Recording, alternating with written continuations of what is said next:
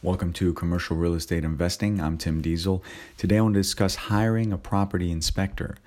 As always, you can go online www.dieselcommercial.com and read all kinds of articles and uh, information on there. You can always reach out to me too if your question is not on there. I've noticed that this topic I really haven't covered uh, too much in detail, and I've had a few questions on this one. So I figured I would make today's episode about hiring a property inspector. Now, this is more tailored to multi-family properties. If you're buying a triple net uh, Wendy's, this probably isn't for you. Um, now, I want to make sure I explain this process properly, so I'd like to break it up into separate parts. It's much easier on my YouTube channel because I can illustrate my point uh, with greater detail couple things to keep in mind is where is the property located and how big is it? If it's a four unit in your backyard, that's much different than a 50 unit across the country.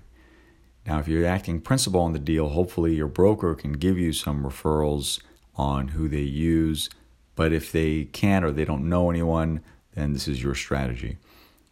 If you are a broker, it's a good idea to call uh, call a few of these inspectors ahead of time before you have a client and kind of get the lay of the land so uh, your client is in a much better position when uh, they do ask you for one.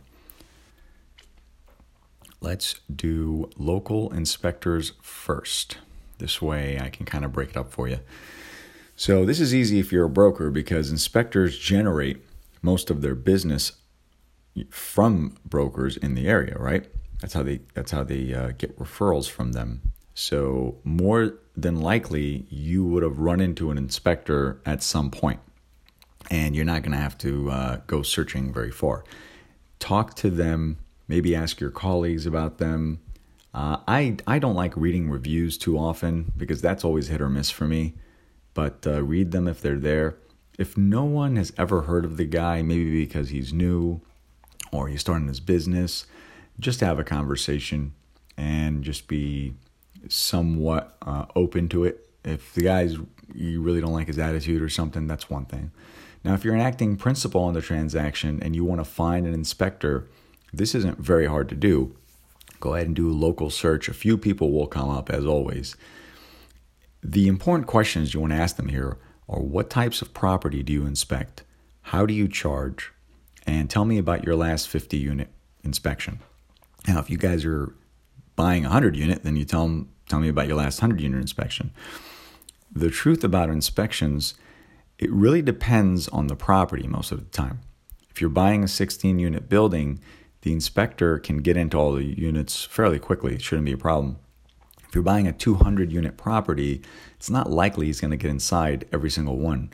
So make sure you use contingencies to protect yourself. The reason you're asking him these three questions is because what types of property do you expect? The guy tells you he only inspects single family homes. He's doing this for you as a favor. That's not your guy. You want to be very careful. Next question is how do you charge? Well, if they're charging you more than $20, $25 a door, um, you know, make sure you get that addressed. You don't want to pay $200, $300 per unit. That could be a real problem if you're buying a lot of units. So um, a lot of times, I have, what I have done is I've I've had my property managers uh, inspect the property for me, and um, they know they're going to get the business, so they'll have a handyman on site, and they'll just kind of go through the units and um, let me know ahead of time what they notice is something big uh, that I should look out for. Now, if it's a 50 year old property, it's different than a 10 year old property. So uh, keep that in mind too. And the last question, when you're asking them, tell me about your last 50 unit inspection, is if you're buying a 50 unit, he just did a maybe a 64 unit or whatever the number is. He's going to be able to give you an insight. You'll be able to, you know, kind of have a conversation with him, see how you feel about the guy, and you can take it from there. So you don't want to put yourself in a position where all this guy does are I don't know uh, four unit buildings, and he's never done one this big, and he just can't give you a whole lot of insight. You really want to kind of get someone who's somewhat experienced, who you like, and who will give you a fair price on all this stuff. Now, when buying out of state, the process is fairly similar, except you don't get to meet the inspector personally, maybe. Might have a challenge depending on where the property is.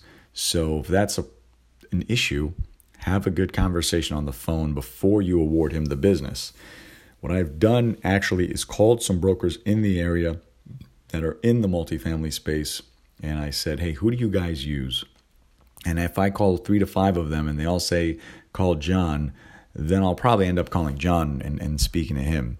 Um, bef- but I'll always call a few. I never leave it up to one inspector uh, just to be on the safe side.